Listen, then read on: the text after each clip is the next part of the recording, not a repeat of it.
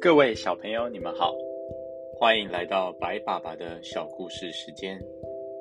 今天我们将继续讲小王子的故事。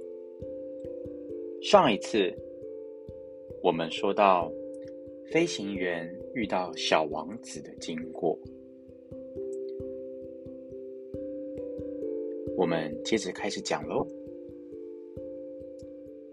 我花了很长一段时间才知道他是从哪儿来的。小王子总是问我一大堆的问题，但他对于我的提问却好像听不见似的。我只能从他偶然间说过的事情，一点一滴的拼凑出真相。比如，当他第一次看到我的飞机时，他问我说：“那是什么东西啊？”“哦，那不是东西，它会飞哦。”那是飞机，是我的飞机。我很骄傲的告诉他：“我可是一个飞行员啊！”没想到他马上大叫：“什么？你是从天上掉下来的吗？”“是啊。”我有点谦虚的说。“哇，真好玩！”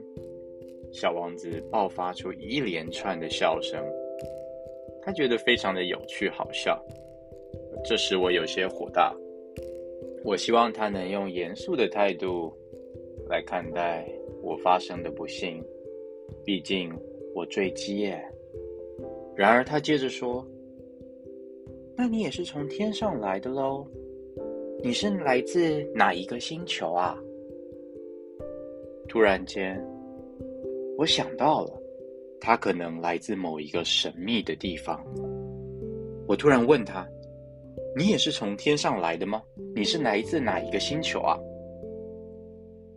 他并没有回答我，他只是盯着我的飞机，轻轻的摇了摇头。他说：“显然你搭的东西不可能来自太远的地方，对吧？”然后他就沉浸在自己的世界中。过了好一会儿。他从口袋里掏出了我画的绵羊，好像找到一个宝贝一样，仔细的又看了一遍。你可以想象得到，我对于另外一个星球这样有一点未知的感觉的这个讯息，是多么的好奇啊！我想要找到更多的线索，所以我继续跟他聊。嗯。小人啊，你是从哪里来的？你住在哪里呀？你要把我的羊带去哪里呢？他沉思了一会儿，然后回答：“你画给我的盒子是最棒的，即使是晚上，我的羊也能舒服的睡在里面。”哦，我就说了，当然喽，如果你是一个还不错的人的话。我还可以帮你画一条绳子，这样白天你就可以把羊给拴起来哦。哦，对了，也许你还会需要一根柱子。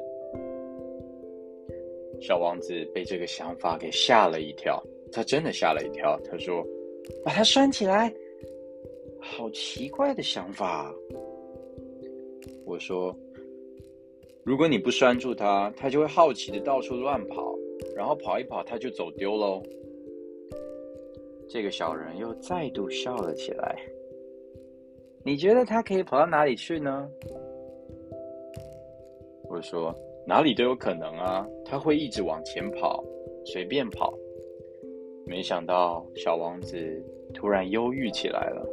他忧郁的说：“哦，没关系，我住的地方每一样东西都好小啊。”接着他的语气似乎透露着一点。哀伤，即使再往前走，也走不了多远吧。于是我有了第二个重大的发现：原来啊，小王子居住的星球和一栋房子差不多大。我其实一点也不感到惊讶，因为我知道，除了地球、木星、火星、金星这些已经被命名的行星，其实还有数以百计的星球、数以万计的星球存在着。有一些星球甚至小到用望远镜，我想也很难看见。所以，当天文学家发现这种小行星的时候，就会帮他们编一个编号，帮他们命名。举例来说，他可以把他发现的星球叫做小行星三百二十五号。我有很充分的理由去相信，也许小王子应该是来自小行星 B 六百一十二号。这一颗小行星只有在西元一九零九年被一位土耳其的天文学家透过望远镜有看过一次。当时，这位天文学家在发现这个星球后，在国际天文学会议上提出了这个论点。但是啊，当时没有人相信他的话，因为那个时候他穿的是土耳其的土耳其服装。大人们都是这个样子。不过，值得庆幸的是，为了小行星 B 六百一十二号的声誉，土耳其的统治者下令民众啊都要改穿回欧式的服装，而且违抗命令的话将会得到死罪的惩罚。所以，当西元一九二零年啊，这位天文学家穿着光鲜亮丽的西装，再一次的发表演说的时候，所有人居然都相信他说的话了。我们之所以如此详细的说明小行星的事情，包括它的编号，这完全是因为大人们的习惯。大人们最喜欢数字了。当你提到你交到新朋友时，他们从来不会想知道那些真正重要的事情。他们绝不会问说：“哎，他的声音好不好听啊？哦，他最喜欢什么游戏啊？”啊，他有没有收集蝴蝶标本的习惯呢？通常，大人只是会问：“哦，他几岁啊？他有几个兄弟姐妹啊？他体重多重啊？他身高多高啊？他爸爸赚多少钱啊？”大人们总是觉得，只有这些数字，才能帮助他们了解一个人。假如你跟大人们说：“我看到了一栋玫瑰色的红砖砌成的漂亮的房子，那窗户上缀满了天竺葵，而鸽子们一排鸽子们就这样栖息在屋顶上。”他们绝对会对那栋房子没有什么想法。你必须要说：“我看见一栋价值十亿的房子啊！”他们就会大叫：“那一定是一栋很漂亮的房子吧？”所以，如果你对他们说，对那些大人们说，小王子存在的证据是，他很讨人喜欢，他很爱笑，而且他想要一只羊。如果有人想要一只羊，就可以证明他的存在了，因为你可能就是遇到他了。大人们只会耸耸肩。觉得你像个小孩子一样，但是如果你跟他们说：“哦，小王子啊，他来自小行星 B 六百一十二号。”他们就会相信了，并且不会再用一些乱七八糟的问题来烦你。大人们就是这样，你不可以跟他们作对。小孩子对大人们要非常的忍耐。当然喽，我们这些懂得生命意义的人，对于数字根本就不屑一顾。我想用童话故事的方式来跟你们讲这个故事。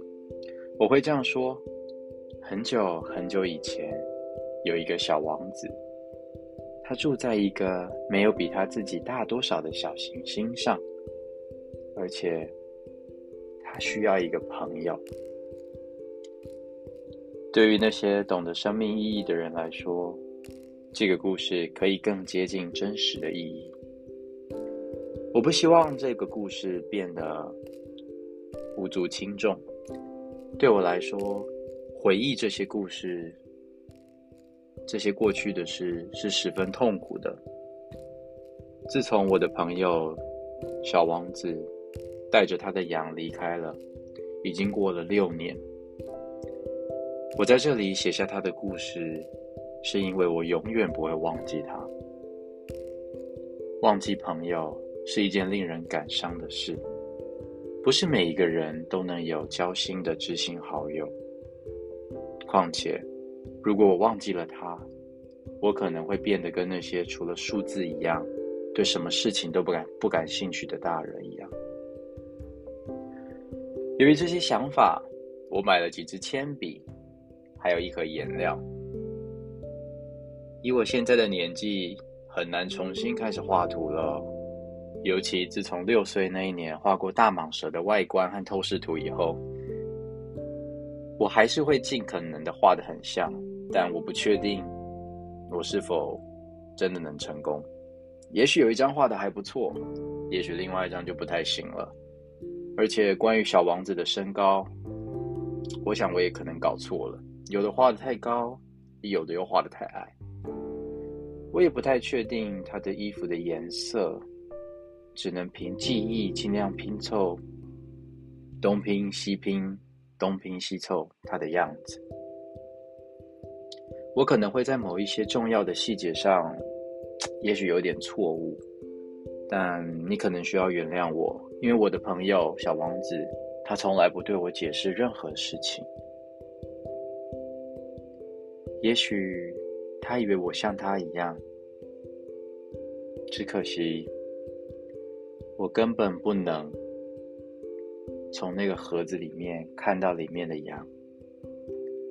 也许大概是因为我已经变老了吧，我已经有点像那些大人了。好啊，今天的故事我们就讲到这里。刚刚我们听了飞行员对了小王对于小王子很多的描述，还有他们一些有趣的对话。接着，飞行员陷入了自己的沉思和他的思绪之中。接下来会有一些有趣的事哦。那么，我们下一次继续来听小王子的故事。今天就讲到这里喽，我们下次见，晚安，拜拜。